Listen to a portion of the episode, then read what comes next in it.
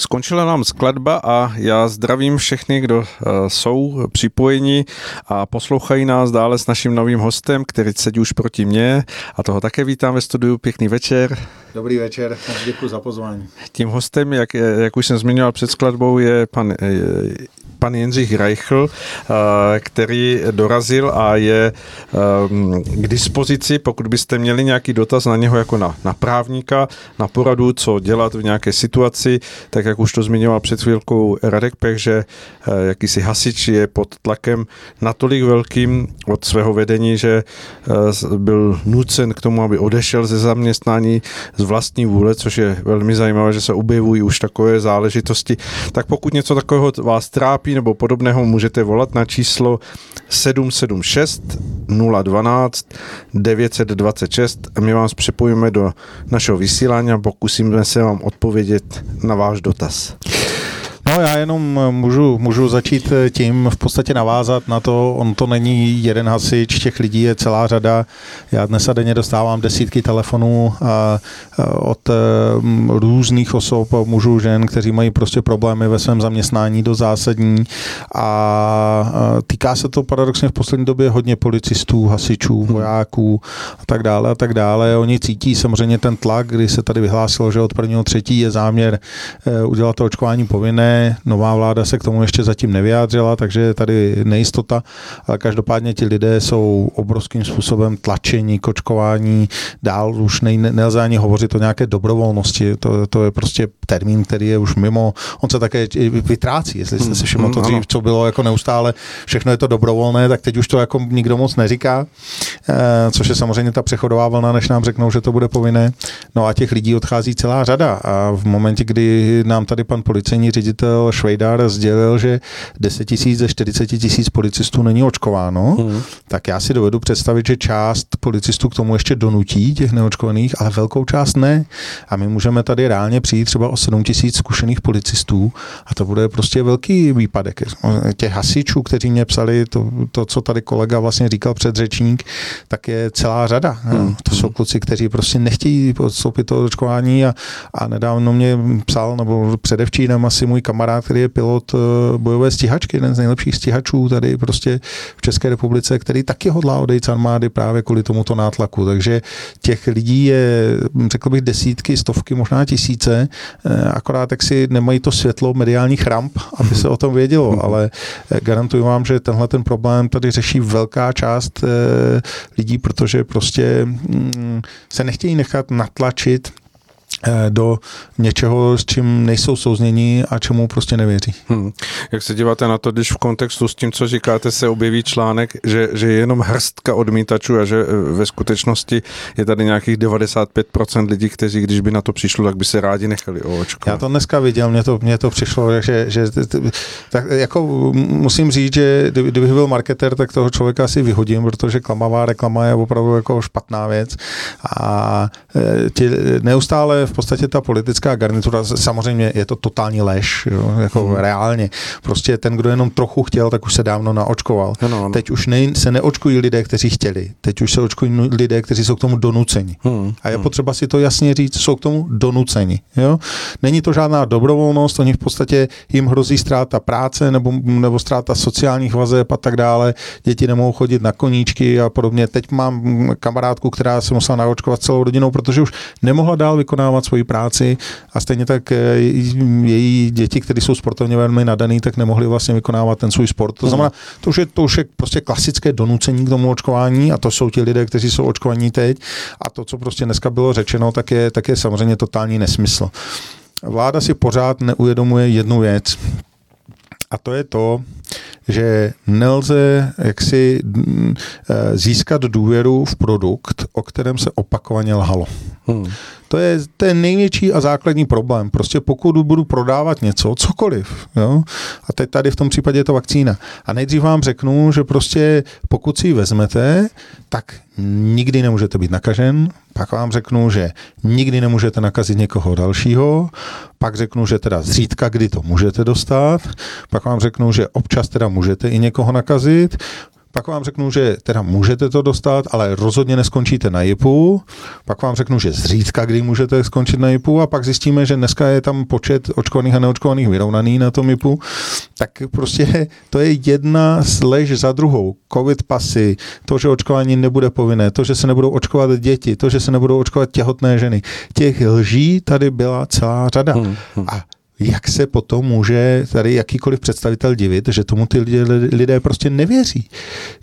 Pokud se o tom produktu osmkrát lhalo, jak teď můžete věřit, že vám někdo říká, že je to naprosto bezpečné a že to nemá žádné vedlejší účinky, že tentokrát je to pravda? Hmm. Si to máte že z normálního vztahu, tak když vám někdo bude osmkrát lhát a přijde vám něco říct po devátý, budete mu věřit? No, asi těžko. Já si myslím. A to je, to je prostě přesně tenhle ten případ. Notabene samozřejmě je to další lež, protože prostě eh, většina studií, těch etapových studií, které prostě posuzují jakékoliv uh, účinky a negativní účinky, případné vedlejší účinky, tak, tak ty nejsou prostě hotovy. Jo, hmm. to prostě pro mě, já jsem to už psal na, na, na svůj Facebook, pro mě prostě pokud předseda České lékařské komory, pan Kubek, veřejně oznámí, studie jsou hotovy, tak prostě flagrantně lže.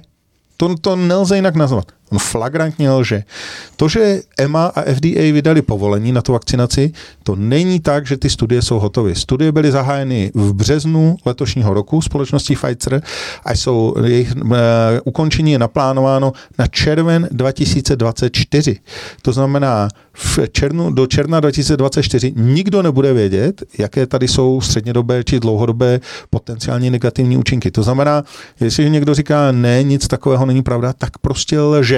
Hmm. A lže znovu a ti lidé prostě nejsou hloupí. Oni to pochopí a logicky ten odpor k té, k té vakcinaci, k tomu, do čeho jsou nuceni, tak bude růst. Nebude hmm. klesat, hmm. bude růst a bude růst neustále. A je řada citátů, který říká, že pokud vás někdo do něčeho nutí a, a zavírá vás, takže si můžete být jist, že to, co se snaží prosadit, není pro vaše dobro. Já myslím, že tady to naprosto sedí a e, jenom dodám prostě poslední větu, znovu, znovu říkáme, já, já vždycky, vždycky, když se podíváte, mě, mě fascinuje, když na jedné straně nám tady odborníci něco naprosto kategoricky tvrdí, že jsou si jistí, že za pět let ta vakcína nic nemůže ve vašem těle udělat. Ale zároveň nevěděli, že bude potřeba třetí dávka, že bude potřeba čtvrtá dávka. Pak máte titulek v Rakousku roste počet očkovaných na JIP, odborníci se snaží zjistit proč. Hmm. Takže prostě realita je, že většina odborníků tápe ve tmě a to není nic špatného, to tak je. Jo? Prostě je to nový přípravek a prostě oni nevědí, co to udělá. Ale takhle je to potřeba říct a ne hmm. prostě lidem lhát, že jsou si jisti, že je to absolutně bezpečná vakcína, že nemůže nic udělat.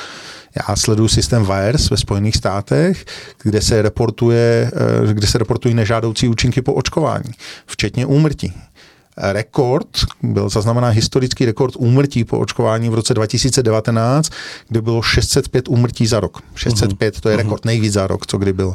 Letos, letos je to 19 tisíc. Hmm. Ne 605, 19 tisíc a ještě jsme neskončili. Hmm. Hmm. Takže vy určitě zcela jistě přerosteme 20 tisíc a abych byl spravedlivý, tak musím říct, že zcela jistě ne všechny ty uh, umrtí souvisely s podáním té vakcíny. Jako bezprostředně. Uh, neprovádí se pitva, to znamená, mm. je to jaksi o tom, že někdo dostal vakcínu, zemřel a, ně, a jeho příbuzný to tam nareportoval, nebo lékař, nebo někdo další. Uh, a to je, to, je, to je fakt a je potřeba to říct na druhou stranu. Se obecně uvádí už asi 10 nebo 20 let, prostě co ten systém existuje VIRES, že se tam reportuje zhruba jenom 5 až 10 procent případů. Že řada lidí to tam prostě nenapíše, tam není žádná povinnost, nic. Takže pokud bychom třeba řekli, že jenom polovina těch úmrtí je, je, je z důvodu vakcinace na COVID a následně to vynásobili desetkrát, kdybychom si řekli, že jenom 10% se eh, reportuje, tak je to 100 tisíc lidí. Hmm, hmm.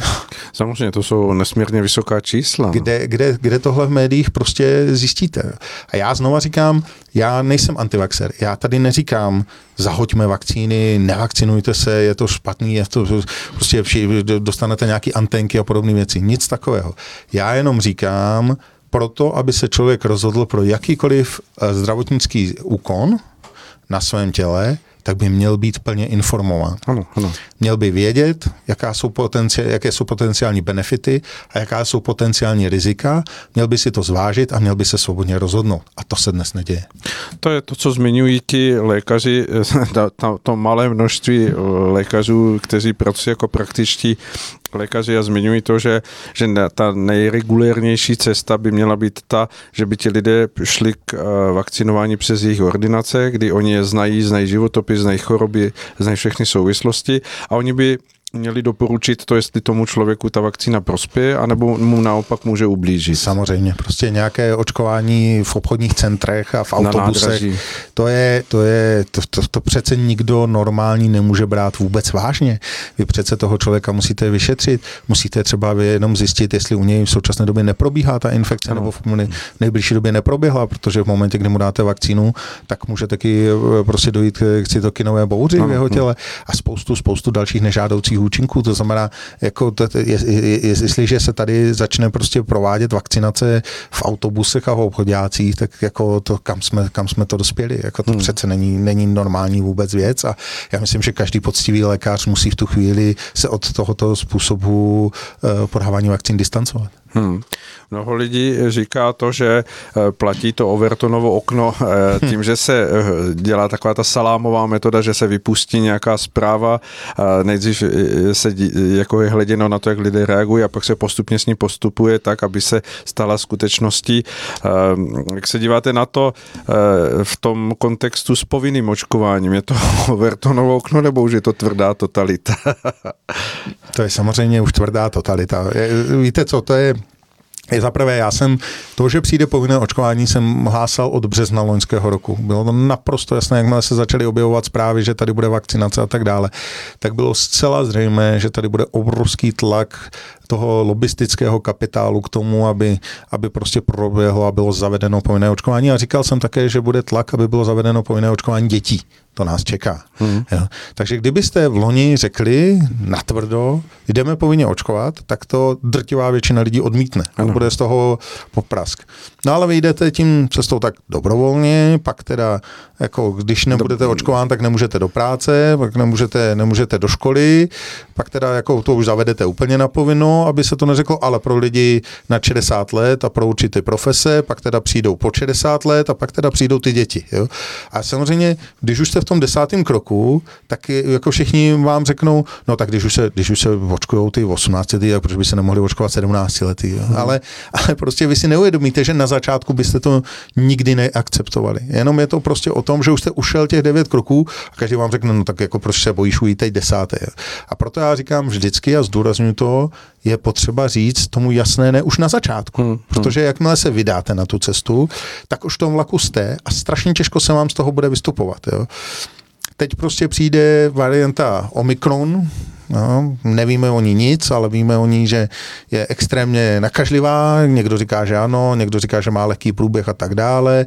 Už jsem viděl v anglických eh, článcích, že je vaccine resistant, to znamená, že je odolná vůči vakcíně, to znamená obchází vakcínu. No takže co, co bude řečeno? Že? Jakmile budou ti vakcinovaní končit daleko častěji na IPu, tak budou říkat, no to je ten Omikron, na ten jsme vás neočkovali. No a samozřejmě teď bude už paní von der Leyen dneska říkala, že by byla proto, aby celá Evropská Evropská unie pofinně eh, zavedla očkování, tak jestli už neprobudí Čechy to, že to říká paní von der Leyen, tak, tak už nevím co, protože myslím, že Mindu je hodná osoba v celé Evropské unii není. A, a samozřejmě naprosto, že se marketingově se to podá, že až eh, půjdou ti očkování na tu pátou, šestou dávku, tak to už nebude pátá, šestá dávka, to bude první a druhá dávka proti Omikronu. Hmm. No? no samozřejmě. Takže, takže prostě rozjedeme to kolečko na novo, ale aby ti lidé nemohli říkat, no, teď my jsme vám říkali, říkali, že ta dávka bude pátá, šestá, sedmá, osmá. Ne, to už bude první a druhá dávka proti Omikronu. No, to bude úplně jiná vakcína. To bude úplně, úplně něco jiného, úplně něco nového. Prostě klasický marketingové triky, které jsou zabalený do, do roušky vyššího zájmu a ti lidé prostě tomu podléhají a eh, já se, já se jaksi, eh, já jsem velmi empatický k těm, kteří jsou k tomu donucení, je mi to strašně líto. Jsem empatický i těm, který, který tomu marketingovému triku podlehli a nechali se naočkovat opravdu čistě dobrovolně, protože prosím bylo slibováno něco, co není pravda. To přeci no, už dneska můžeme jasně to už říct. Neplatí. Jo, to, co jim bylo slibováno v březnu, já tady najdu výrok pana Blatného, ministra zdravotnictví, který říkal, kdo se očkuje, nemůže se nakazit a nemůže přenést nemoc na někoho jiného. Takže už dneska víme, že byli obelháni ty ano, lidé. Hmm. Jo? Hmm. A a, a přesto ten tlak sílí, přestože víme, že prostě to nebylo splněno, tak naopak místo toho, aby někdo udělal krok zpátky a řekl si, hele, tudy asi teda cesta nevede, jako možná, že je to jinak, než jsme si původně mysleli, tak naopak se ještě přidává ten plyn, říká se a teď všichni a povinně, protože tady Omikron sice ještě o něm nic nevíme, ale už se začneme bavit o tom, že celá Evropská unie by se měla povinně naočkovat. Jo. Já znovu říkám, podívejte se prosím do statistik na obsazenosti jednotlivých nemocnic. Je to zhruba 50 na 50 mezi očkovanými a neočkovanými. Ta čísla, která uvidíte, tak už jsou vlastně přizpůsobená, většina čísel už je přizpůsobených eh, na, na ten počet, eh, to znamená, jsou jaksi relativní čísla s ohledem na procento očkovaných. Ale hmm, hmm. když se podíváte na ta absolutní čísla, tak je to skutečně v posledním týdnu zhruba 50 na 50.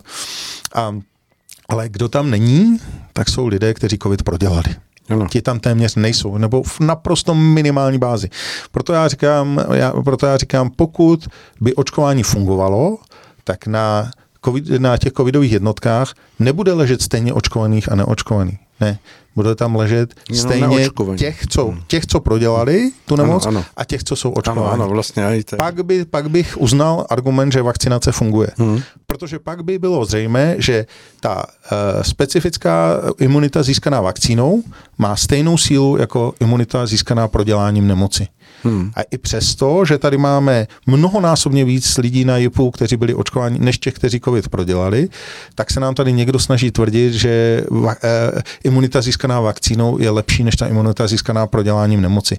Tam to, je, to je zase další flagrantní lež, o které prostě všichni víme, ale a, a pak si prostě musíte ptát, jako z jakého důvodu to někdo takhle e, tvrdě a, a zásadně tlačí. Hmm, hmm. Já jenom připomenu stále, že nám lidé, pokud budou chtít, mohou zavolat na číslo 776 012 926 a využít to, že proti mně sedí uh, pan Jindřich Reichl, který je odborník na právo a uh, rád jim poradí, ale to jenom pro připomínku, kdyby se někdo ozval. A já se zeptám, uh, vy jste zmiňoval to, že skutečně tady hrozí tuším od března, myslím minimálně v tom Rakousku, to, že, že bude ustanoveno to povinné očkování. Nebylo by to z právního hlediska svým způsobem výhodou v tom směru, že eh, v tu chvíli by se musel stát přihlásit k zodpovědnosti za, za tu vakcinu, nebo eh, zkusme to vysvětlit, aby si v tom lidé udělali jasno. Já už jsem tenhle názor zaznamenal několikrát. E, několikrát jsem ji zaznamenal a vždycky jsem před ním velmi zásadně varoval. Z jednoho prostého důvodu. E, takový spor, takové dokazování je neskutečně těžká práce. Vy musíte prokázat to, vy budete ten, kdo budete žalovat stát. Stát to samozřejmě odmítne a řekne, že jakékoliv poškození či úmrtí nesouviselo s podáním vakcíny. Mm. No, že to prostě nastalo nějak. Jako, eh, dám příklad, hypotetický příklad, eh, člověku bude podána druhá dávka, za 14 dní eh, zemře na mrtvici. Mm. Stát, vy budete v tu chvíli říkat, bylo to kvůli té vakcíně, stát bude říkat nikoliv. To důkazní břemeno bude v tu chvíli na vás. To znamená, vy budete muset tam přijít a prokázat, že to souviselo s tou vakcinací, že tam je takzvaná příčinná souvislost tohle tu věc dokázat, že skutečně ta mrtvice byla stoprocentně způsobená e, tou vakcinací. Mm-hmm. Jo, tam, tam prostě přijde, může přijít znalec e, z jedné strany, z druhé strany, ten znalec bude tvrdit ano, ale byly tam nějaké související faktory, které prostě mohly k tomu přispět a tak dále a tak dále. A vy budete mít velmi těžký, těžkou práci s tím, abyste to prokázal. Takže ad jedna, v momentě, kdy se něco stane, někdo blízký vám třeba zemře, tak za, prvé je to už, jako mě by to bylo asi jedno, jestli bych dostal nějaké hmm. odškodnění nebo ne. Jo, prostě pro mě je to, to je prostě životní tragédie. Ano, jo. A za druhé, ten stát bude říkat, že to není způsobeno tou vakcinací. Za třetí, abyste to dokázal, tak budete muset mít hodně prostředků, hodně času, hodně energie na to, abyste absolvoval nějaký soudní spor a, a ten soudní spor vyhrál. No a i když to v poslední fázi ten stát prohraje, tak co se stane? Zaplatí to odškodnění z našich daní. Takže ve finále, ve finále kde, je, kde je problém. Jo. Hmm. Takže z mého pohledu to, že stát jak si převezme za to nějakou zodpovědnost, neřeší vůbec, ale vůbec nic. Hmm. Eh, když se tedy ještě na to podíváme z toho pohledu, že mm, máme tady eh, mm, běžící eh, jednání o tom, jestli se to stane skutečně předmětem v parlamentu a, a dál, děláte si nějakou naději, že, že ta odcházející vláda už nebude mít sílu to prosadit a ta nová se proti tomu postaví, nebo to berte, že to je jeden bez 18, teda jeden za 20 a druhý bez dvou, jeden za 18 a druhý bez dvou za 20, tak. Já vám nevím, protože podle mého názoru ta nastupující vláda už měla dávno možnost se někde postavit a říct, ne, ne, ne, my vůbec se toho nebojte, drazí občané, i kdyby to tady pan ministr Vojtěch zavedl a prosadil, tak my to okamžitě zrušíme, protože prostě jsme proti povinné vakcinaci. Nic takového jsme neslyšeli, podle mého názoru nic takového ani neuslyšíme. A pak je to prostě o tom, že v momentě, kdy se to tady prosadí, tak už ta eh, nová vláda může alibisticky říkat, no ale tak to prosadila ta stará vláda, my už jak si s tím nemůžeme nic dělat a podobně. Hmm. Takže žádné kategorické vymezení nenastalo a mm, vzhledem k tomu, že ta nová vláda je výrazně proevropská, tak jenom s tím, že paní von der Leyenová dneska zavelela do zbraně a, a samozřejmě zase je to ta, ta první zprávička, která to nakusuje je že bychom měli zvážit, jestli to není, není dobré povinně navakcinovat všechny občany Evropské unie, tak ta velmi brzy dojde k tomu dalšímu naplnění, že někdo to navrhne, hmm. začne se to prostě jakoby projednávat, pak to někde nějaká nikým nevolená komise někde schválí a, a prostě všechny ty členské státy se tím začnou řídit a já myslím, že tahle ta současná vláda je natolik pro evropská, že jak si Evropské unii ne, čisté ne, neřekne. Zatím tuším budoucí minister zdravotnictví pan Válek eh, něco takového eh, naznačoval, že, že zatím to není jako v tom mm, jakoby cíli, že, že by to mohla být cesta, ale nebylo to tak přesvědčivé, jak říkáte vy. Pan ministr Válek, jak, jak, zaprvé, tohle to podle mého názoru by měl pro, prohlásit budoucí premiér, hmm. jestli ano nebo ne, to je natolik zásadní otázka, že, že si myslím, že prostě by se k ním měl vyjádřit premiér, by třeba po konzultaci s uh, uvažovaným ministrem uh, zdravotnictví, ale uh, pan ministr Válek, jak si řekl, že není zastáncem povinného očkování, což je hezké. Já jsem měl tu možnost s ním absolvovat nějakou televizní debatu a mm, nevím, nejsem si, ne, nejsem si tím úplně jist. Podle mě je to velký zastánce eh, vakcinace a znovu říkám, pokud eh, prostě ta nálada bude posunutá. Oni teď ještě vidí, to je zase samozřejmě politika. Oni teď vědí, že pokud by se k tomu přihlásili, k tomu povinnému očkování v tuto chvíli, takže by si tím získali značnou nepopularitu. To znamená, já co čekám je, že tak jak si vyčkávají, hrají vyčkávací taktiku a až proto získají další podporu a budou říkat, no podívejte se, ono je to v Rakousku, je to v Německu a je to ve Francii, tak jako proč by to nemohlo být u nás, tak, tak v tu chvíli samozřejmě už, už ten odpor té, té, té mlčící většiny nebude tak velký a v tu chvíli už jako vlastně řeknou, no tak to, tak to necháme. No. V tom kontextu mě napadá, co tedy s tím dál, když, když se to skutečně jako podaří prosadit. Je tady nějaká cesta, jak se tomu bránit, protože mnoho lidí, eh, ať už je jim nad 60, nad 50, nebo ať už jsou v jakémkoliv věku, si klade otázku, nakolik se stanou rukojmím toho, toho státu v tom, že skutečně nebude pro ně východisko ani vykoupení nějakou vysokou pokutou pro mnoho lidí nebude řešení. No, ta pokuta v té současné době, v té vyhlášce, kterou chce pan Adam Vojtěch novelizovat, tak je 10 tisíc korun, takže uh-huh. to jako věřím, že spousta lidí by při těch současných útrapách, které prožívají, tak těch 10 tisíc korun, ne, že by to bylo málo peněz, ale myslím si, že, že už, už to není nic, co ti, co, co bojují a co prostě nechtějí, co by, co by nechtěli absolvovat. Na druhou stranu, eh, tady je úkol pro nás jako právníky udělat maximum pro to, abychom ty lidi ochránili před tím letím naprosto nezákonným a protiústavním postupem. Mm, pokud by se měla mm, novelizovat ta vyhláška současná, tak tam je jedna podmínka, a tedy, že se jedná o vakcínu, která brání šíření nemoci. Uh-huh. A já myslím, že z těch dat, které máme k dispozici, je zřejmé, že nebrání. Hmm. A možná to aspoň otevře hezkou tu diskuzi, jak brání a nebrání, protože tady se samozřejmě pořád eh, šíří ty narrativy, že očkovaní eh, šíří nemoc méně a tu o 60% a tu o 83% a tak dále, a tak dále. Přitom CDC už dávno v červenci publikovala studii, ve které eh, vlastně vyhodnotila, že očkovaní neočkovaní variantu Delta roznášejí naprosto stejně, mají stejnou virovou nálož, takže to je prostě zase jenom další chiméra, která se tady neustále objevuje a musí se držet i přesto, že eh, i přesto, že vlastně už všichni, všichni dneska vědí, že to není pravda. A musí se držet z jednoho prostého důvodu, protože kdyby se nedržela, tak vám odpadne důvod očkovat děti. Hmm. Naprosto. Hmm. V tu chvíli, kdy padne tahle chiméra, že tedy jak si to očkování nebrání tomu přenosu, tak nemáte jediný důvod očkovat děti. Proto ti lidé hrají takovou tu hru, že tam přijdete a řeknete, no ale ono to nebrání přenosu přece ta vakcína. A oni vám řeknou, no nebrání, ale má to um, účinek na to, že máte, nemáte, máte menší riziko toho těžkého průběhu. Uh-huh. Řeknu, dobře, ale když máte menší riziko toho těžkého průběhu a děti nemají těžký průběh, tak proč očkovat děti? No, protože to je solidární určitě těm ostatním. Já říkám, počkejte, teď jsme se shodli, že to nebrání tomu přenosu. A hrají s vámi takovéhle kolečko, které je prostě úplně, úplně naivně, naivně hloupé, ale prostě celá řada lidí tomu podléhá a to z jednoho prostého důvodu.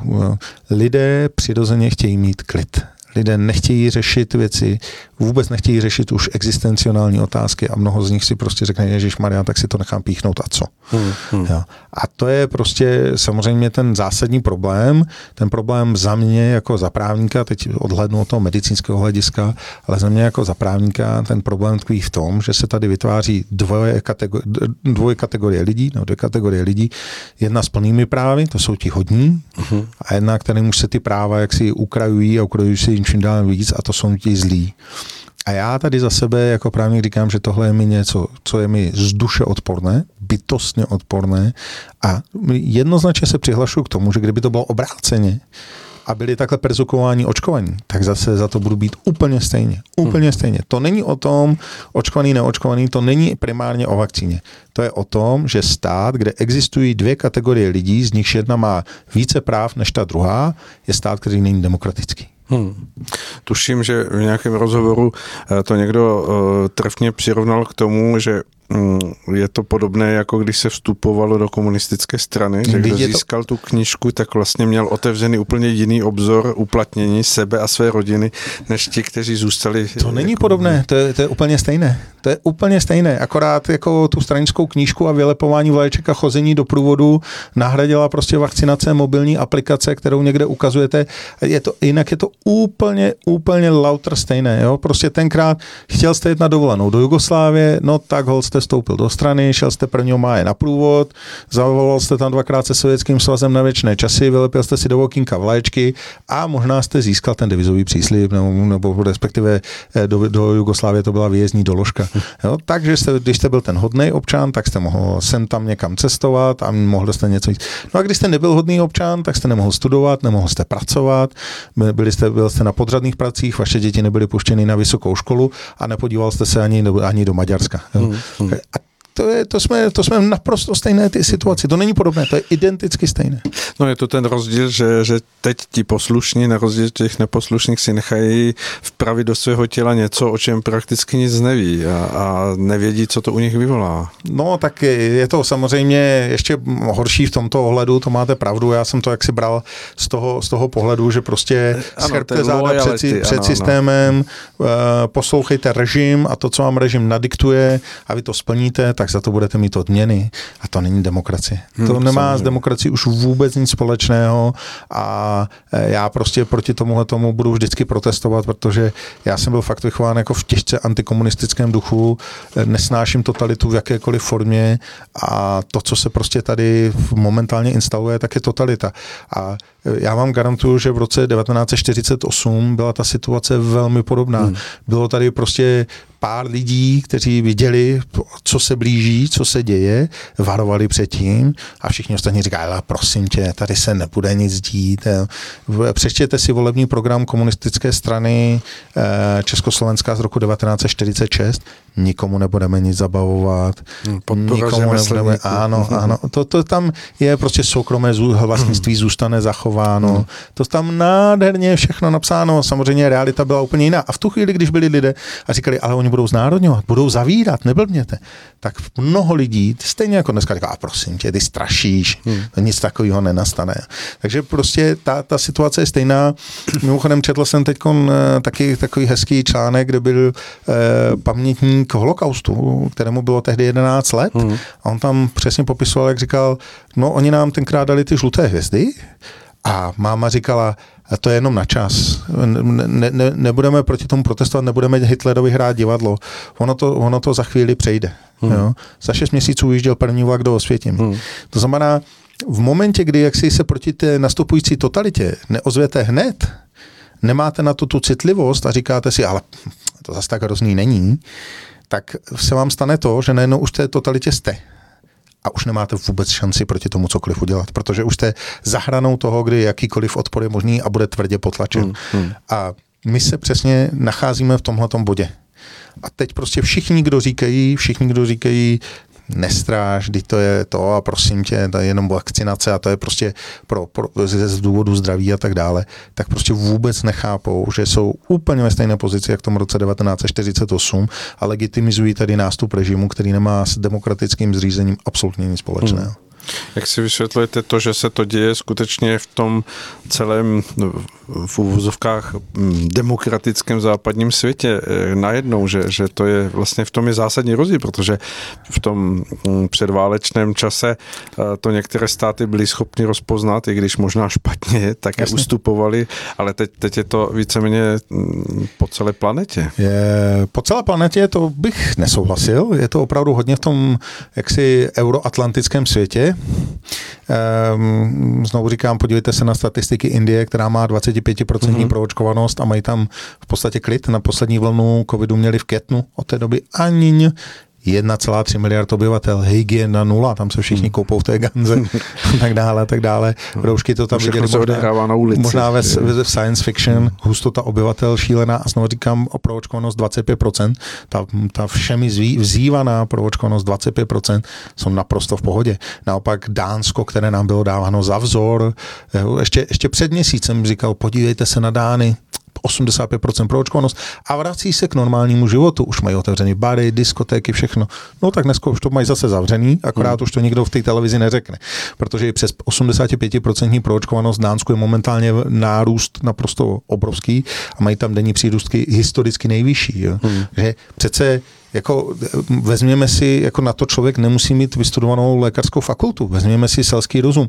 Prostě jestliže stát, který má 85% pro očkovanost, má vyšší denní přírůstky, než v době, kdy nebyl naočkovaný jeden jediný občan, kdy hmm. měli pro očkovanost 0%, teď mají 85 a mají vyšší ty denní přírůstky, tak přece je zřejmý jeden jasný závěr. Ta vakcinace z hlediska šíření nemoci nefunguje. Nevytváří kolektivní imunitu, nezastavuje šíření té nemoci. To je prostě napro, dneska naprosto zjevný fakt. Abych se vrátil zpět k té otázce, ten euroatlantický svět dnes neovládají politici, ovládají ho média. Hmm. Je, žijeme v době, které já říkám mediokracie a pokud prostě budete držet ta hlavní média, třeba těch hm, zhruba pět hlavních médií v USA, NBC, ABC, CNN, Fox a tak dále, k tomu technologické giganty, Facebook, Twitter, Google, tak si můžete vymyslet jakoukoliv zprávu a můžete si být jist, že ji celý svět během jednoho dne přijme za prokázanou to, co prostě dneska tady publikuje Seznam, iDnes, Centrum, Česká televize, říká, to jsou převzaté zprávy z té Ameriky. To nikdo nezjišťuje, jestli je to pravda. Jo, jako když, když, si, když, když si prostě zítra CNN něco vymyslí, úplně totální nesmysl, prostě mm, eh, doporučuji film Wake the Dog, vrtěti psem, vymyslí si, že je válka v Jemenu, tak druhý den bude drtivá většina tohoto euroatlantického světa si myslet, že je válka v Jemenu. Hmm. Protože to převezmou všechny ostatní, všechny ostatní weby, všechny ostatní prostě televize, aniž by si to ověřili a, a řeknou to jako hotovou věc.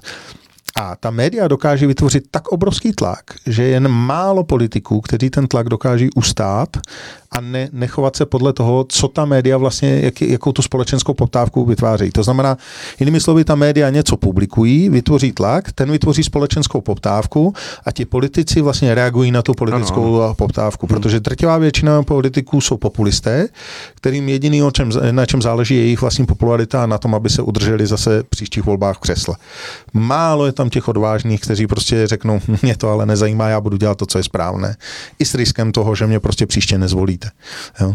A, a to je prostě to, co ti, ti politici vlastně reagují na tuhle tu společenskou poptávku. To není tak, že oni dostávají někde nějaké notičky. Jo? To já si nemyslím. Je to jenom tak, že prostě ta média vytvoří určitý um, jaksi nějaký mediální náboj, okladně nějaké zprávy, kterou někdo chce prosadit, ta, ten, ten vlastně rozpoutá společenskou poptávku a politici na tu poptávku reagují a snaží se jí vyhovět. Hmm. Kdo třeba ve Šve, kdo se zbouřil v Evropě bylo Švédsko, protože tam je vlastně ten hlavní epidemiolog, se jmenuje Anders Tegnell, velmi jaksi erudovaný člověk, který řekl, ale mě to nezajímá, u nás se roušky nosit nebudou, my žádné lockdowny dělat nebudeme, my nic zavírat nebudeme, my uděláme opatření, která mají smysl. Hmm. To znamená, Švédi podle průzkumu dobrovolně tam nosilo roušku zhruba 2% lidí, Eh, neměli na minutu zavřené školy, na minutu zavřené restaurace, na minutu zavřené bary. Jediné omezení bylo pro akce na tisíc osob a pro občany, které, kteří přicestovávali, nebo pro turisty a lidi, kteří přicestovávali do Švédska. To byla jediná omezení, která ve Švédsku platila. Přesto je na tom Švédsko dnes naprosto výborně. A mm. mají proočkovanost zhruba na úrovni České republiky. A neřeší tam nic. Mm. Takže je to jenom o tom racionálním přístupu, který tady je a já myslím, že, že dneska, když se všichni ptají na řešení, no tak to řešení samozřejmě máme. Máme ho před sebou, bylo to švédské řešení, které samozřejmě teď je na druhou stranu už složitější na něj navazovat, protože prostě my jsme se dostali do nějaké spirály, která logicky tady bude vrcholit dál. Ty Švédi prostě šli úplně jinou cestou, ale pořád tady je varianta, kterou šlo Japonsko nebo Indie, to znamená prostě vzít třeba ten Beranův protokol a, a ta, ta alfa omega nárůstu těch, těch e, případů je, je v tom, že prostě e, v těch počátečních fázích se ta nemoc ne, neléčí. To znamená, že lékař, když máte pozitivní covid, tak vám řekne, lehněte si doma, vemte si paralen, udělejte si čaj. Hmm. To je přece tragédie. Kdyby, kdyby v tu chvíli, garantuju vám, kdyby se vzal Beranův protokol, to znamená, každý ten člověk dostal to, do ruky v tu chvíli izoprinozin, vitamin C, vitamin D a zinek, nasadilo se to přesně podle doporučení pana profesora Berana, což je nejváženější prostě e, epidemiolog tady v České republice, tak jsme úplně na jiných číslech. Hmm. Ale úplně na jiných číslech z hlediska hospitalizace. To, tím jsem si naprosto jist. My tady máme prostě člověka, který je světově uznáván, Jo?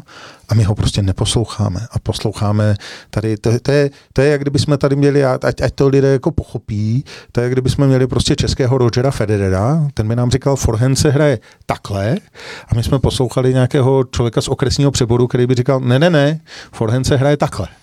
Jo? No tak to přece nedává smysl. My tady no. máme světovou kapacitu a my vlastně říkáme, on tomu zase tak moc nerozumí. Tak to přece, to, to, to, každý normálně racionálně uvažující člověk už tu chvíli musí vědět, že nejde o věc. Jo? Když, když bych já byl dneska uh, hypoteticky politikem, tak to neudělám tak, že si vezmu jednu stranu. Vezmu si prostě těch stran víc, různé názory. Ano, vezmu si tam i, i ty, kteří zastávají uh, tu vakcinaci s pány z MESES a tak dále a tak dále. No ale na druhou stranu si vezmu prostě uh, pana, pana doktora Hnízděla, pana profesora Berana, uh, imunologi a tak dále, tu druhou stranu a půjdeme si sednout ke stolu, budeme předkládat argumenty a nakonec najdeme řešení. Takhle jsem to dělal v biznise vždycky celý život. Hmm. Jo. Jakmile nasloucháte jenom jedné straně, no tak nemůžete dospět ke správnému rozhodnutí, to je prostě absolutní chyba. A, a já myslím, že prostě tohle to je jasný znak toho, že tady se nehledá řešení, tady se jenom propaguje jedna oficiální linka. Ale m, mm, tu linku eh, víceméně prosazuje vláda, ne, ne média, nebo myslíte si, že média ovlivňují to, že se, že se jakoby ne, nedá na, na poslech eh, rad eh, pana profesora Berana? No, samozřejmě ta média dneska vytvářejí naprosto totální tlak na ty politiky a ti politici jak si reagují. A politici vždycky dělají to, co je nejviditelnější. Hmm. Jo? To znamená, jak si rozdat vitamin C a D a zinek a izoprenosin je hezký, ale viditelnější je, když nám nasadí roušky. To uh-huh. vidí každý na ulici. Jo? Vláda se snaží, dala nám ty roušky. Jo? To, že prostě vám drtivá většina odborníků potvrdí, že to je na nic, tak to je prostě už věc, která, je, která nikoho nezajímá. Jo? Uh-huh. Já vždycky říkám, eh, doporučuji všem, to, je, to, je, to byla nádherná náhoda, která se mně stala, že já jsem vlastně v době, kdy eh, se tady zaváděly roušky, tak jsem, tak jsem se díval na Netflixu na seriál Koruna, který tam byl tehdy natáčen. A tam tuším v pátém díle první série je uh, situace popsána, kdy na Londýn padl obrovský smog, ale uh-huh. strašný smog a um, opravdu tam ti lidi umírali ve velkém. A teď tam je prostě scéna, kdy sekretářka Vincenta Churchilla přijde do nemocnice a říká doktorovi, primářovi té nemocnice, prosím vás, co potřebujete? Já vám zařídím úplně všechno přes pana Vincna, já vám zařídím prostě všechno, řekněte mi, co potřebujete. Potřebujete roušky? A ten doktor takhle se potočí a říká, roušky, ty jsou úplně na nic. To je jenom taková zástěrka, aby to vypadalo, že vláda něco dělá. Hmm. Naprosto přesné vystižení toho současného stavu. Jo, kdyby se koruna točila teď, tak už to tam neřeknou, to už vystříhnou tu scénu. Ale tenkrát, jak si producenti nevěděli, co se na nás řítí, jo. Ale, ale oni tu situaci popsali naprosto přesně. Roušky jsou na nic, je to jenom zástěrka, aby to vypadalo, že ta vláda něco dělá. To je jenom, jenom uh, jaksi artefakt e, poslušnosti a, a jenom prostě snaha, jak si ukázat navenek, že něco děláme. Jo.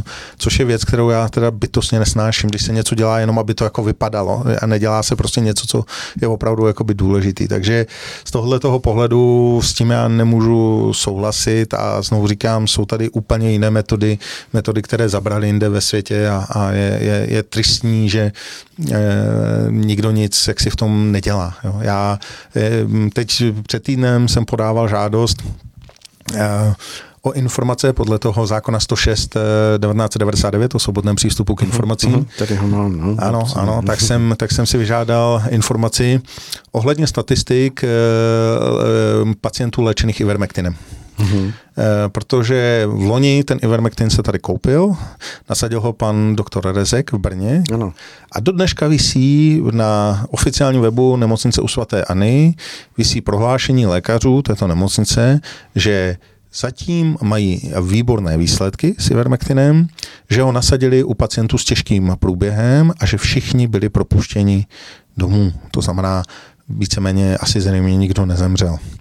A říkám znovu, to bylo u těch těžkých případů. A, a že mají jaksi s tím velmi dobré zkušenosti, nicméně, že říkají, že je potřeba ještě to zkoušet na větší skupině, aby mohli potvrdit, že tomu tak skutečně Od té doby se nestalo nic. Hmm. Tady někdo prostě řekl, máme přípravek, který funguje skvěle, stojí pár korun, a musíme to zkusit na větším počtu případů a nestalo se nic. No a já chci, aby mě ministerstvo zdravotnictví teď poslalo uh, informace o tom, kolik těch pacientů bylo léčeno ivermectinem, v jaké fázi jim byl podán, jaký byl výsledek toho podání, respektive vývoj toho zdravotního stavu a jaké je porovnání s celorepublikovým průměrem. Hmm. A jsem zvědav, co mě odpoví. A garantuju vám, že pokud mě odpoví to, co očekávám, tak si taky do toho zakousnu pořádně dá. Hmm. Napadá mě, jestli by nebyla cesta uh, získat nějakou věrohodnou zprávu nebo dokonce studii z, přímo z té Indie nebo z toho Japonska. Nevíte, že by něco takového existovalo? No, to je dneska v té, v té době vlastně, já tomu říkám postfaktická doba, tak je to strašně složitá záležitost, jo, protože eh, tady kolují zprávy, kde eh, indická eh, komora advokátů, indická advokátní komora, zažalovala vlastně lékařku VHO za to, že se snažila zastavit podávání Ivermectinu. Mm-hmm. Publikovala zprávy, které spochybňovaly účinnost Ivermectinu, abych byl přesný. A oni na ní normálně podali žalobu a samozřejmě prostě eh, to použili dál, zejména to použili v indickém státě Uttar Pradesh, eh, kde to mělo skutečně vynikající účinky, Uh-huh. A um, v tu dobu samozřejmě se vám hned vyrojí 28 fact-checkových stránek, že to je úplně ale něco jiného a z jiného důvodu a tak dále a tak dále. A vy se jaksi dostat, aby se člověk dostal k nějakým oficiálním indickým vyjádřením, to není jaksi úplně jednoduché. Uh-huh. Realita je, že, že to tam prostě vyzkoušeli, znovu říkám, od května tam mají klid, ale já myslím, že to je vždycky takové to, že i kdybyste měl v ruce cokoliv, tak vám tady zase fact-checkři řeknou, že to je něco jiného a že tam je jiné podnebí a bůh ví co ještě. To znamená, za mě je ten klíč opravdu v tom, ukážte mě data z České republiky. My hmm. tady ty data máme a jestliže budeme mít byť několik stovek případů a bude tam třeba prostě minimální umrtnost, no tak já už budu chtít tedy jaksi zodpovědět, proč ten Ivermectin nebyl používán dál. Hmm. Hmm. To je to přece naprosto, jako logická cesta. Naprosto jasná, jasná záležitost a jestliže, jestliže prostě se tady ukáže, že skutečně bylo několik stovek pacientů Ivermectinem léčeno s daleko lepšími výsledky, než byl průměr celorepublikový a někdo dál ten Ivermectin nepoužíval, tak to je prostě za mě jako zločin. Hmm. To se na mě nezlobte. To je prostě, jestliže ty data mám, sedím si na nich a nevyužije a prostě dál nechám ty lidi umírat, aniž bych jim tenhle ten lék podal, tak prostě to je, to je pro mě něco naprosto neakceptovatelné. Hmm, hmm. Eh, zmiňoval jste ten hm, jakýsi stůl, ke kterému by měli zasednout ti ti, eh, já nevím, odborníci ze všech různých úhlů pohledu. Hm, nemyslíte si, že by stálo za to eh, zkusit, já nevím, apelovat na českou televizi nebo na nějaké takové mainstreamové médium, aby, aby to uskutečnilo? To jste mě pobavil, apelovat na českou televizi. Uh, ne, tak eh, znovu říkám, ta média mají zásadní podíl na té současné situaci. Uh, my dnes a denně vidíme reklamy na to, jak umírají lidé na covid. Hmm. To, co už nevidíme, je celá řada depresí, poruch spánku, zhoršený psychický stav a, a spoustu, spoustu dalších komplikací u lidí a to mladšího věku. To, co už nevidíme, je to, že tady proběhla, že se tady výrazně zvýšil počet sebevražd. Hmm. Já znám člověka, který si prostě vzal těsně před covidem um, do nájmu velký hotel a prostě nebyl schopen to zvládat a skutečně spáchal sebevraždu. Strašně smutný příběh. To znamená, tady, tady je spoustu dalších obětí, které ten covid bude mít přesto, že tady máme prostě studii, že lockdown ničemu nepomáhá. Ta studie byla publikovaná už loni profesorem Ioannidisem, to je vlastně jeden z nejvýznamnějších profesorů University of Stanford, hmm. který dělal na to studii a jasně to porovnával na srovnatelných datech a prostě konstatoval, že přínos lockdownu je nula. Jo? To zase jenom zástěrka, aby to vypadalo, že stát něco dělá. Zhoršila se nám čísla, uděláme lockdown. Ono to časem klesne, ta čísla, a my řekneme, hurá, lockdown pomohl. Ne, ono by to kleslo stejně. Hmm. Nikdy ta čísla nerostou až do nekonečna. Vždycky prostě máte to, i kdybyste nedělal nic, tak se to zlomí v nějaký okamžik a, a ta čísla prostě se vrátí do normálu, protože to jde ve vlnách jako každé respirační onemocnění ale, ale prostě tady v tom případě e, se jasně prostě zavádí zase další eh, restrikce, zákazy, které vůbec nic nepřináší, jsou úplně samolibě zaváděné bez jakéhokoliv vědeckého důkazu a prostě snažíme se tady to, to, to, to, to obyvatelstvo prostě u, ukamenovat a uchránit pro jejich vlastní vůli. Já znovu říkám, představ, pro mě je vrchol absurdity to, kdy dneska už zaznamenávám mnoho a mnoho lidí, kteří ten covid chtějí dostat. A to proto, aby měli e, e, zelenou fajfčičku v telefonu na a měli roku. na půl roku klid. To znamená, ti lidé se snaží dostat nemoc, aby se vyhnuli na 6 měsíců opatřením, který, která je mají před chycením té nemoci chránit. Hmm. Tak to už, je, to, už je, to už je absurdistán na nejvyšším možném levelu. To už nic absurdnějšího neexistuje. Jako když se snažíte dostat nemoc, abyste obešli opatření, která vás mají chránit před tou nemocí, tak to už jsme prostě v totálním kocourkovi, ale v totálním. Je to tak. Eh, mm, přijde mi to, jak říkáte, s těmi médii logické, sám jsem to zmiňoval vícekrát, že mi to přijde jako přirozený vývoj toho, že média něco vymyslí, vyvolají tlak společenský a politici se tomu samozřejmě přizpůsobují, protože nechtějí by naštění, že nic nedělali a podobně. Ale ten počátek těch médií, vy jste zmiňoval, ta velká média, myslíte si, že, že, že to spočívalo v tom, že viděli dobrý eh, mm, za, začátek nějakého téma, které bude moc trvat a, a bude to přínos e, jakoby sledovanosti a tím pádem výdělku, anebo zatím stojí ještě něco, něco víc, jako že, že, že, že to nebyl ten samotný začátek v těch médiích. To, to už by byla samozřejmě spekulace. spekulace samozřejmě, já, já to nevím. Jo, tohle teď, co, co jsem říkal doteď, tak to vím. Ano. to, co budu říkat teď, to už jako nevím a jenom můžu, můžu spekulovat a můžu se dohadovat. E, za mě eh, osobně je vystává na mysli přísloví jednoho velkého politika, který říkal, v politice se nikdy nic neděje náhodou. Vždycky to má svůj nějaký jaksi důvod. A někdo prostě ty informace pouští a někdo tu hysterii rozjíždí. Jo. Čest výjimkám. I u mm, nás jsou mm. Daniel Kaiser a další, Určitě, kteří ano. píšou naprosto objektivně a, a je to radost to číst, ale je jich strašidelně málo. Eh, a někdo prostě tyhle ty myšlenky rozpoutával. A já znovu upozorňuji na film Wake the Dog, Vrtěti psem. Možná je to náhoda, že ho poslední dobou nedávali nikde, ale na něj se podívejte, tam je to přesně ukázáno. To je tak nadčasový film. Já miluju, miluju filmy, které vlastně vám ukáží, jak si, který předběhnou dobu. Jo?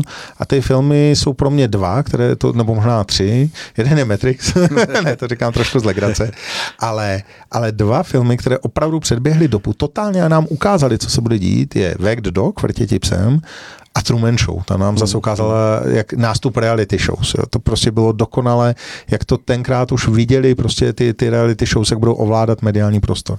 Ale the Dog je přesně popsání toho, jak se politici snaží něčeho dosáhnout, tak prostě vypouští média, teď tam k tomu dají tklivou hudbu, vytvoří toho hrdinu tak dále a tak dále. A celý už to ty média prostě převezmou, spolknou a vytvoří tu atmosféru, kterou, kterou vy potřebujete a prostě na tu málo kdo je schopen reagovat, protože většina lidí, jak znovu říkám, nechce bádat, nechce jít pro ty informace do hloubky.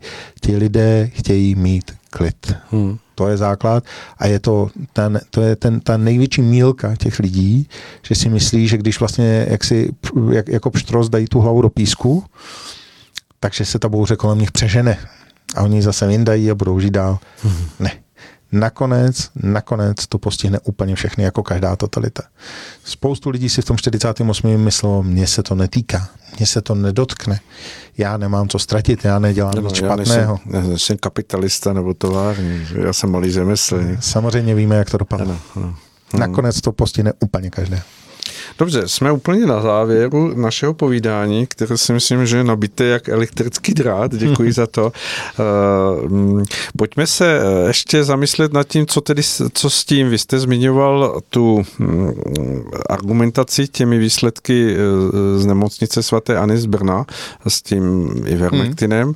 Je tady ještě něco, co, s čím by se dalo argumentovat? Samozřejmě asi je tady nějaký precedens, pokud by se vyhrál nějaký soudní spor, ale je něco takového vůbec eh, v dohlednosti, aby se podařilo, dejme tomu, mm, prosadit eh, myšlenku toho, že, že k té vakcinaci nemůže být někdo eh, nucen?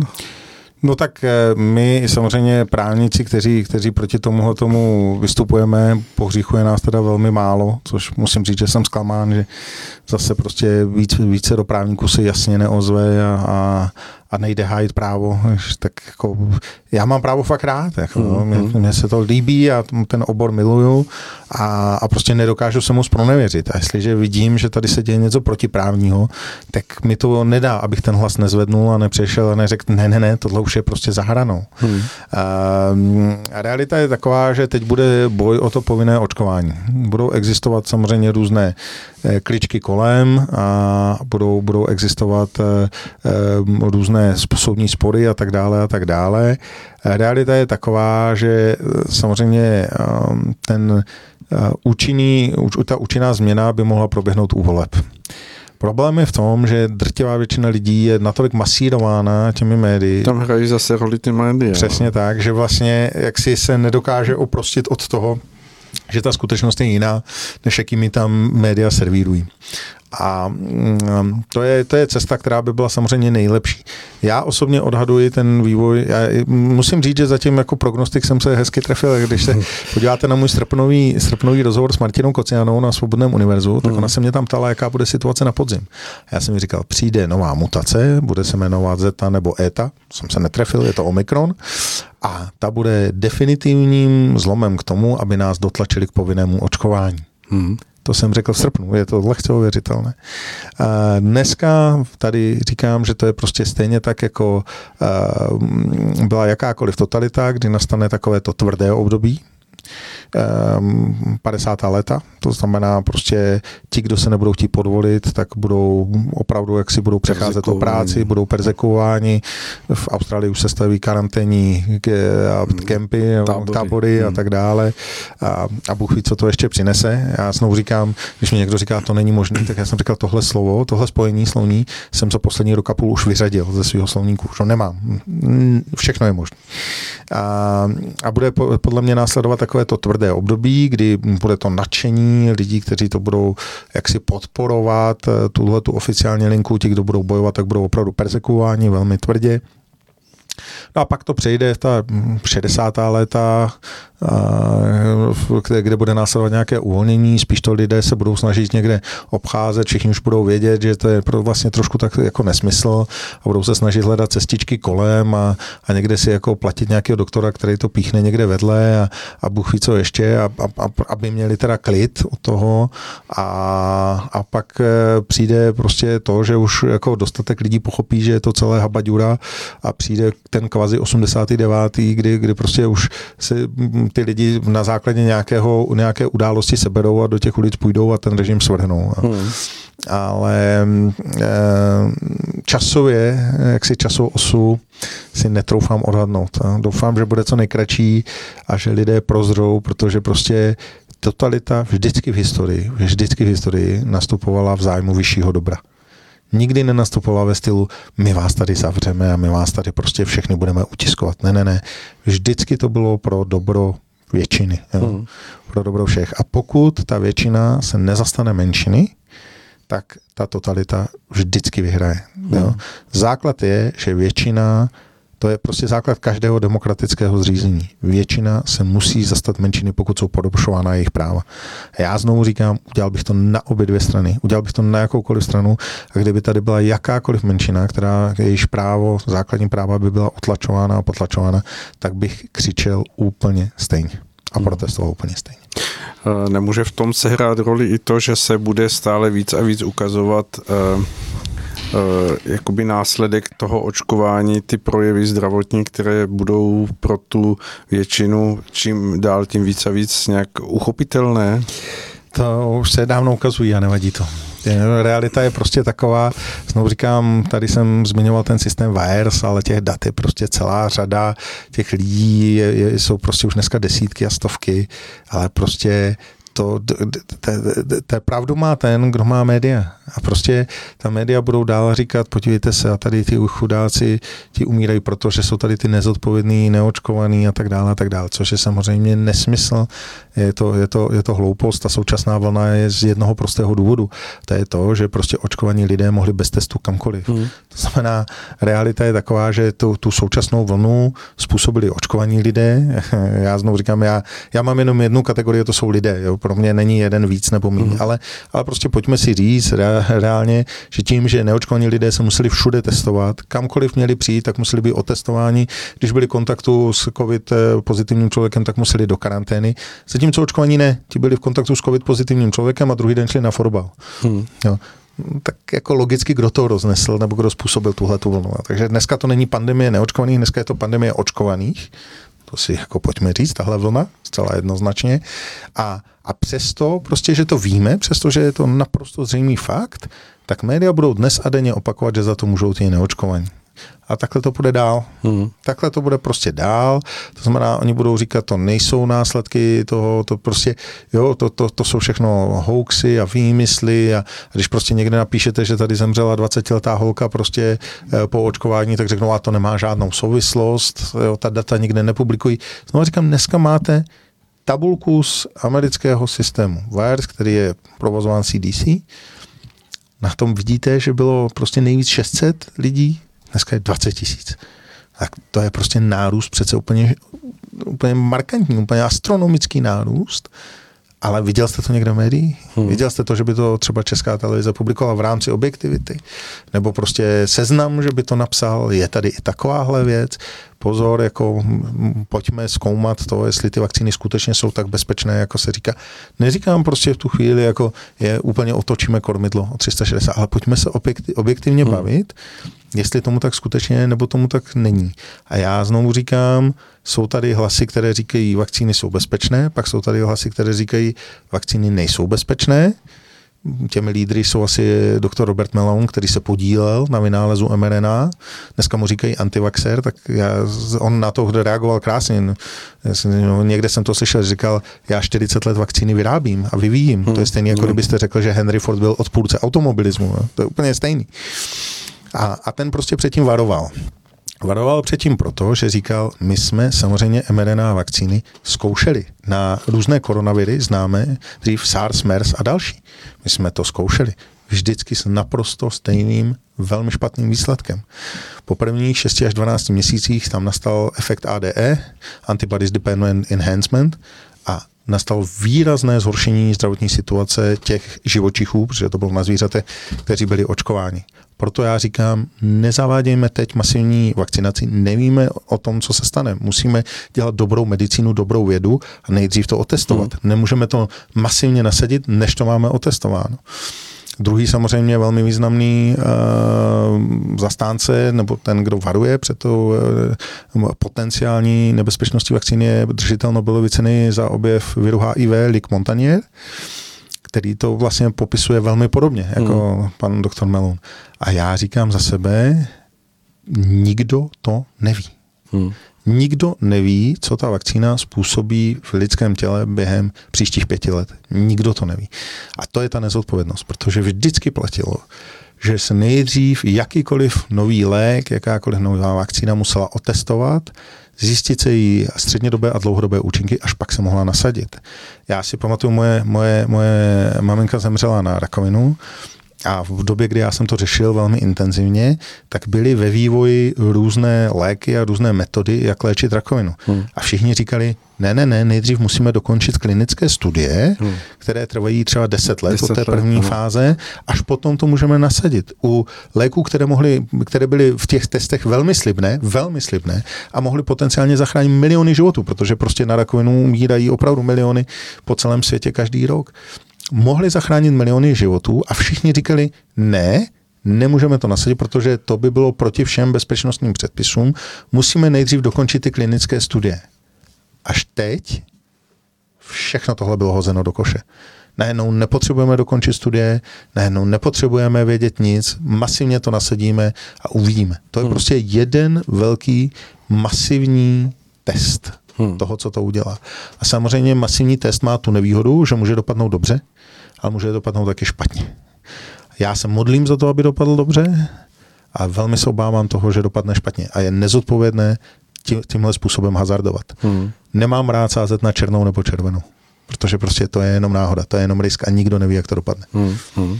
Ještě mě napadá ta věc, že lidé jsou očkovaní dvěma dávkami, teď přibývají ty počty těch tou třetí dávkou. Nemůže se stát, že jak budou přibývat ty dávky, že se postupně z těch teď očkovaných stanou e, lidé na stejné lodi s těmi neočkovanými, že řeknou ne, už, už nechci další očkování, protože vidím, že opravdu to nedělá dobře nebo že to není účinné, že se prakticky jakoby prozeřením z těch teď očkovaných stanou také vlastně ve výsledku eh, neočkovaní v tom, v tom sledu těch dávek. Částečně částečně e, jsou to lidé, kteří buď to měli třeba nějakou špatnou reakci na to očkování, a těch byla celá řada, se nám to zase média neřeknou, ale, ale myslím, že každý z nás má v okolí někoho, kdo opravdu jako neměl uh, hezkou reakci. Můj tchán prostě od doby, kdy se nechal naočkovat, tak má obrovské bolesti kloubů, hmm. opravdu jakoby neskutečné bolesti. A takových lidí je celá řada. A ti řeknou, no já už na další dávku nejdu. Jako, zase prostě ne, ne, ne, jako opravdu ne, už se, už se budou bát.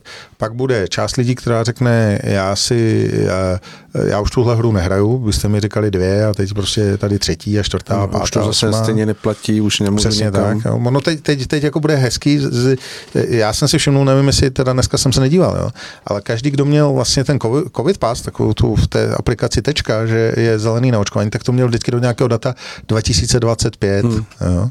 A myslím, že někdy předevčírem tohle datum zmizelo. Ano, zmizelo. Už no. ho tam nemáte. Jo?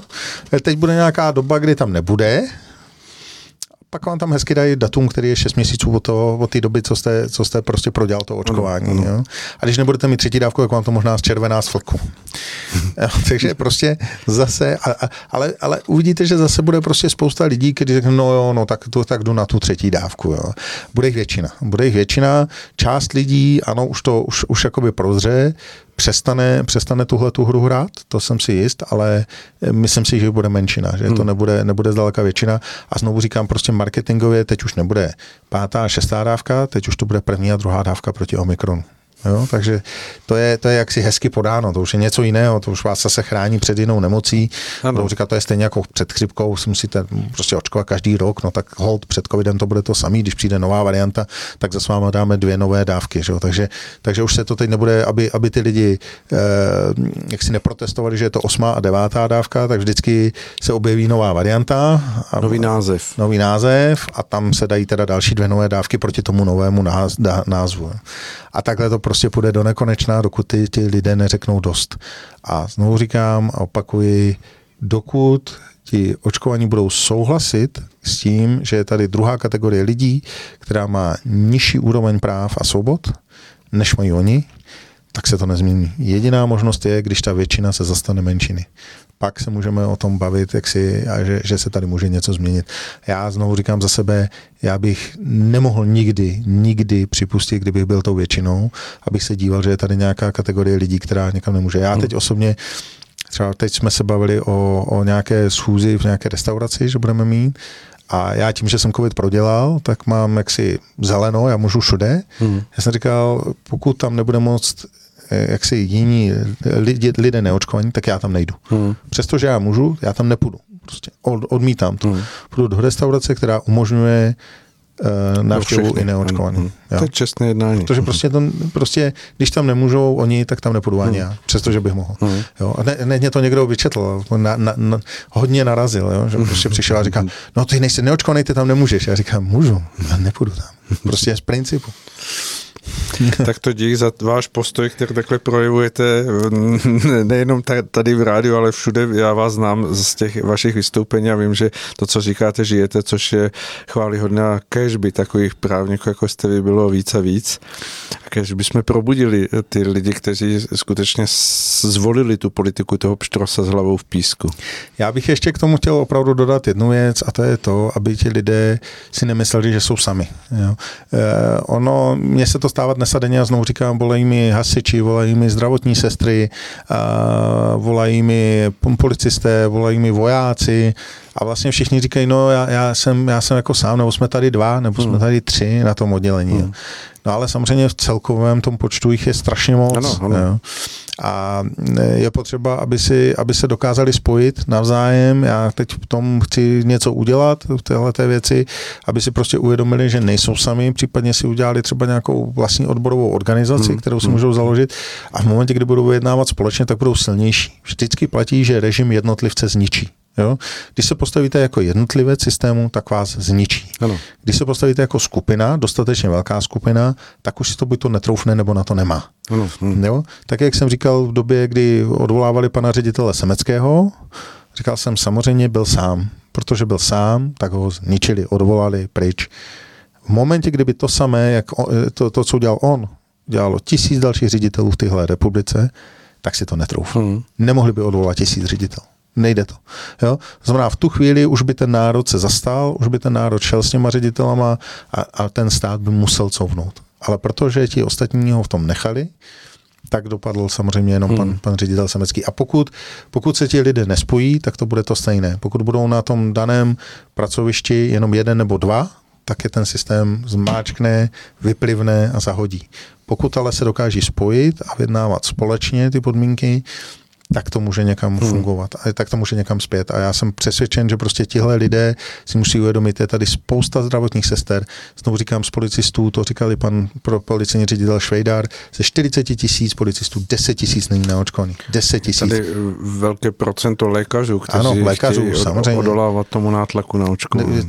Teď jsem četl, že tu deklaraci na lékařů podepsalo hmm. 770 ano, lékařů. Ano, a přibývají další. Tak jsou to tak jestli mě chce říct pan Kubek a, a tihle ti pánové, že pan Kubek jenom jako prezident lékařské komory, to není žádný specialista. Hmm. Jako, pojďme si to říct, jo. To je krásně, jak on se k tomu vyjadřuje fundovaně, ale v životě to nedělal. Hmm. Jo. To je prostě, to je úplný nesmysl. To je, já nevím, já, já, já jsem nedělal v životě prostě třeba pracovní právo, takže nebudu vyjadřovat k pracovnímu právu, když to jako neznám, jo. dávám příklad. A a prostě opravdu mě chtějí říct, že 70, 770 lékařů v téhle republice se zbláznilo a, a, šlo podepsat nějaký pamflet, protože uvěřili nějakému hoaxu. Mm, že to je hrstka an, jako, antivaxerů. Jako, to, to jsou antivaxeři, lékaři jsou antivaxeři. Jo, to, to je prostě, jak si tady, tady, tady vždy, už jenom ten příklad, když se ta vakcína říká, no ale proti, proti tetanu a proti tyfu a proti spalničkám se taky Eh, očkuje. A to nejsou respirační onemocnění. Prosím vás pěkně, na, na respirační onemocnění ještě nikdy nebyla vyvinutá vakcína a na koronavirus žádná. Prostě my máme, tuším, sedm koronavirů, šest nebo sedm, abych neřekl, myslím, že sedm známých koronavirů, které, které prostě lidstvo objevilo ani na jeden se nikdy nepodařila vyvinout vakcína. Hmm. Ani na SARS, ani na MERS, když tady byl. Takže jako představa, že teď se nám to jako povedlo za pár měsíců, je, je, je prostě je naivní. Jo. A já znovu říkám, to, co se prostě tady děje, je, je jednoznačný nátlak a já naprosto souhlasím s touhletou deklarací. Já jsem velmi rád, že ti lékaři se ozvali. 770 lékařů je síla a z mého pohledu prostě jich za chvíli bude přes tisíc. No a pak jak si, jestli někdo chce říct, teda, že tisíc lékařů jako jim tady e, lidově řečeno hráblo a šli podepsat prostě pamflet, protože uvěřili, uvěřili že to jsou lajci hlavně, nebo že to jsou lidé, kteří tomu nerozumí. Tomu nerozumí. Ne. No tak, tak pak už teda nevím. Jo. Hmm. Pak, už, pak už prostě je otázka, jestli, jestli je, je, e, tomu nerozumí tisíc lékařů, kteří se denně s těmi praktiky potkávají, anebo tady e, teoretičtí analytici typu pana Flegra nebo, nebo pana Hořejšího, který v životě pacienta neviděli. Že? Hmm. Vy jste zmiňoval to vakcinování, kterým se často ar- argumentuje, že u malých dětí a spalničky, černý kašel. Ani jedna z těch vakcín ale není na té bázi, na které jsou vlastně Sam... ty nové eh, vakcíny. Samozřejmě. Samozřejmě to je ten problém toho mRNA. Eh, já jsem dostal Ben na Facebooku, když jsem sdílel studii ze Stockholmské univerzity. Asi Stockholmská univerzita šíří nějaký hoaxy nebo co. Musím, musím říct, že tam, tam mám chuť jako zavolat a říct jim, hele, nešiř se hoaxy, protože mě to jako nebaví dostávat Benny na Facebooku kde prostě bylo, bylo prokazo, prokázáno, že uh, ta vakcína mRNA, že dokáže vstoupit do DNA a že dokáže bránit té reparaci. No, buněčného jádra, že se dostane. Ano, ano, toho, DNA, toho DNA, to znamená až o 90%, že to snižuje vlastně tu reparační schopnost, hmm. sebe autoreparační schopnost. Jo tak tohle je studie, která prostě musí být umlčena. Jo. Já znovu říkám, nikdy v historii se necenzurovala lež. Hmm. Lež můžete vyvrátit pravdu nemůžete vyvrátit a tudíž vám nezbývá nic jiného, že ji můžete umlčet a vymazat. Nic jiného. Takže prostě pokud se něco cenzuruje, tak si můžete téměř být jist, že to je pravda. protože, protože prostě jinak není důvod to cenzurovat. Když to bude blábol a nesmysl, tak, tak proč to cenzurovat? Ano, ano. A, a z tohoto pohledu já znovu říkám, když je tady prostě takováhle studie z renomované univerzity, no tak přece to musím brát vážně. A jestliže že, že, že si snažím jenom umlčet a vlastně si snažím nevšímat, no tak v tu chvíli už mě nejde o dobro těch lidí, ale jde mě o prosazení vlastní agendy. Ano, tak. Nic víc, nic míň. Tady je prostě jediná záležitost a to je to, že prostě ten stát namísto toho, aby se snažil co nejlépe zasa, jak si zasáhnout a pomoci těm občanům, tak se soustředí na prosazení vlastní agendy. Hmm. Tak doufujeme, že se co nejvíc lidí v tomto kontextu zorientuje a nějakým způsobem probudí. Jo, doufejme. Já jsem za tuhle deklaraci velmi rád, protože je, mhm. těch lékařů je stále víc. Jediné, co mě činí optimistickým, je, je vlastně vědomí, že čím větší je tlak, tím větší bývá protitlak. Jo? Prostě tím, jak začnete tlačit na ty lidi, tak oni se dostávají do kouta, už jim nic jiného nezbývá a velmi často nepodlehnou, ale naopak už tu chvíli prostě jsou ochotní jít úplně do všeho. A, hmm. a já myslím, že takovouhle deklaraci by třeba ještě před pár měsíci ti lékaři nepodepsali. Určitě, ano. A dneska už prostě vědí, že už jim nic jiného nezbývá a že je na čase prostě říct si tomu dost. Za to jsem strašně rád a byl bych velmi rád, aby se k tomu připojili právníci a už jsem apeloval zejména na legislativní radu vlády, která vlastně posuzuje veškerou novou legislativu, která je připravována. Hmm. A jestli, jestli pánové, jak si jste, to jsou velmi renomovaní právníci, opravdu jako respekt před nimi, tak já opravdu na ně apelu, seberte odvahu a hajte právo, nepodílejte se na šíření prostě agendy jakékoliv vlády, to je úplně, úplně jedno. Vaše úloha je v té legislativní radě hajit právo, hajit soulad těch nový, té nové legislativy s ústavou a s listinou základních práv a svobod. A řekněte tomu jasné ne, protože pokud se vymezí legislativní rada vlády, tak to bude další obrovský signál pro lidi, hmm. že se tady děje něco nekalého. A proto si myslím, když jsem poslouchal ty, ty záznamy, které byly někde natočeny, jak, jak tam ta je konzultace mezi ministerstvem zdravotnictví a legislativní radou vlády a ti členové té legislativní rady říkají, no jo, já vím, že to teda no, se takhle dělá, no tak když toho někdo chce, tak to musíme nějak zaonačit, aby to jako teda prošlo. Hmm. Ne, ne, prosím vás, kolegové, hajte právo, ne, nepodílejte se na tomhle tom. Eh, je to, je to něco, co prostě je vaše povinnost. Vaše morální povinnost se na tomhle tom nepodílet a vaše morální povinnost je se proti tomu ozvat, vystoupit, případně odstoupit z té legislativní rady vlády. Já musím říct, že kdybych byl dnes členem legislativní rady vlády, tak se proti tomu velmi tvrdě vymezím v médiích hmm. a pokud by to i přes můj apel pokračovalo, tak odstoupím z té legislativní rady vlády je to, je to jednoznačné. A kdybych byl, kdybych byl poslanec dneska a, a někdo zavedl uh, povinnost vakcinace, tak se vzdám poslaneckého mandátu na protest, protože prostě někdy musíte jasně ukázat postoj, když už jako se překročila určitá uh, hranice, která je nepřekročitelná. Tak to je výzva, to je hozená rukavice všem poslancům a právníkům a, a e, je dobře, že to zaznívá, protože já si myslím, že čím více se o tom hovoří, čím více slova, která zmiňujete a dáváte do nějakých kontextů, e, běží éterem, mohou je poslouchat lidé, tím víc to dodává odvahu všem těm, kteří, jak jste říkal, se cítí být možná osamělí v koutě a teď zjistí, že, že nejsou sami, že se mohou spojit. No, já doufám v to, já opravdu se snažím poctivě odpovídat na všechny zprávy, které mě za den přijdou, je jich teda fakt jako masakra, často to dělám dlouho do noci, ale, ale tohle je prostě čas, kdy, kdy se musíme spojit a, a musíme si navzájem pomáhat, jinak eh, ti lidé prostě zůstanou na pospas a, a opravdu jednak mohou podlehnout, ale jednak se dostávají do, do opravdu strašně jako složitých životních hmm. situací. Jo. Mě prostě volá, já nevím, předevčírem matka, která řekne, že má dítě ve střídavé péči s otcem a otec je pro vakcinaci, ona je proti, hmm. a že se bojí, že ten otec to dítě na to vakcinaci vezme a prostě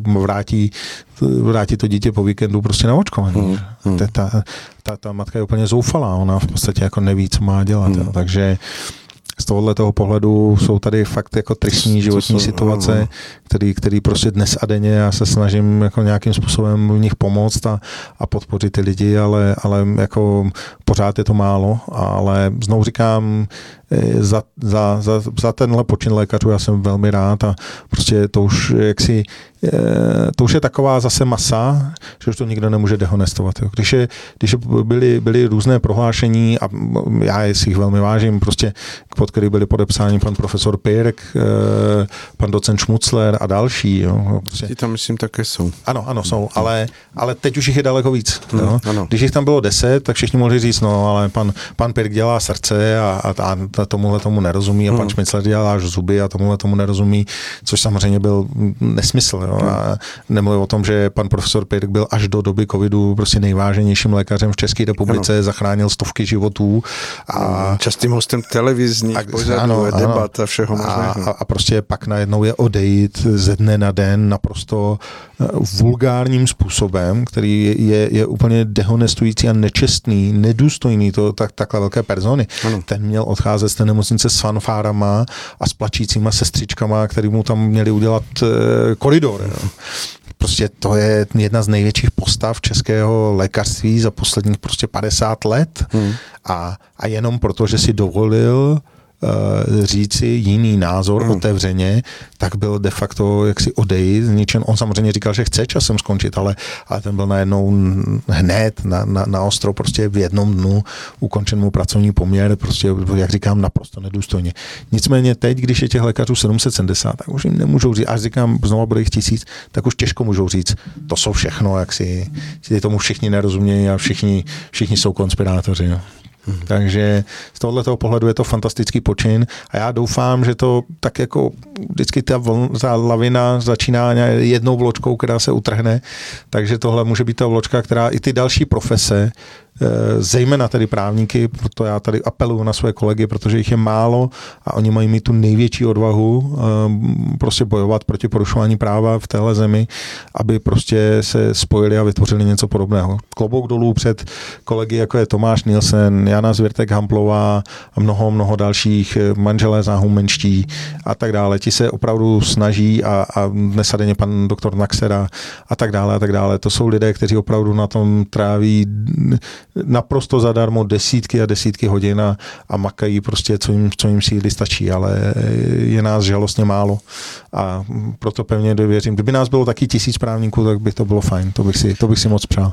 Třeba nějaká vyšší prožitelnost zasáhne a něco se stane. Moc děkuji za, za váš vstup dnes do rádia. Myslím si, že to bylo opravdu vydatné a že, že se nám podařilo, uh, i když nám někdo zatím se neozval, protože lidé nejsou zvyklí v našem rádiu volat, takže doufám, doufám, že příště už se to podaří a že jsme přesto poda- se nám podařilo odpovědět na různé otázky. Jste tady říkal nádherné příklady, takže ještě jednou moc děkuji za všechny posluchače. Já moc děkuji za pozvání, byl jsem tady moc rád, moc děkuji vašemu rádiu, že prostě informuje takhle otevřeně a, a, a, a řekl bych, rozšiřuje e, ty informace mezi lidi. Já si myslím, že to je přesně poslání každého média ta česká konference v sobotu byla naprosto úžasná. No a co se týče toho volání, tak já myslím, že lidé zavolají zase mě. Tak... I to je možné a bude to fungovat. Dobře, tak ještě jednou moc děkuji. Já moc děkuji. Krásný večer. Tak, uh, milé posluchačky, milí posluchači, to bylo opravdu vše z našeho středečního vysílání z Pražského studia. Přeji vám všem krásnou dobrou noc a přestože jsme se tady zabývali různými výhledy, které nebyly úplně takové, že by se dalo hovořit že jsou zalité sluncem, tak eh, přeji všem odvahu a myslím si, že to zvládneme. A rozloučím se s vámi všemi naším pozdravem. Věřme, že bude lépe a dělejme věci tak, aby lépe bylo. Hezký večer.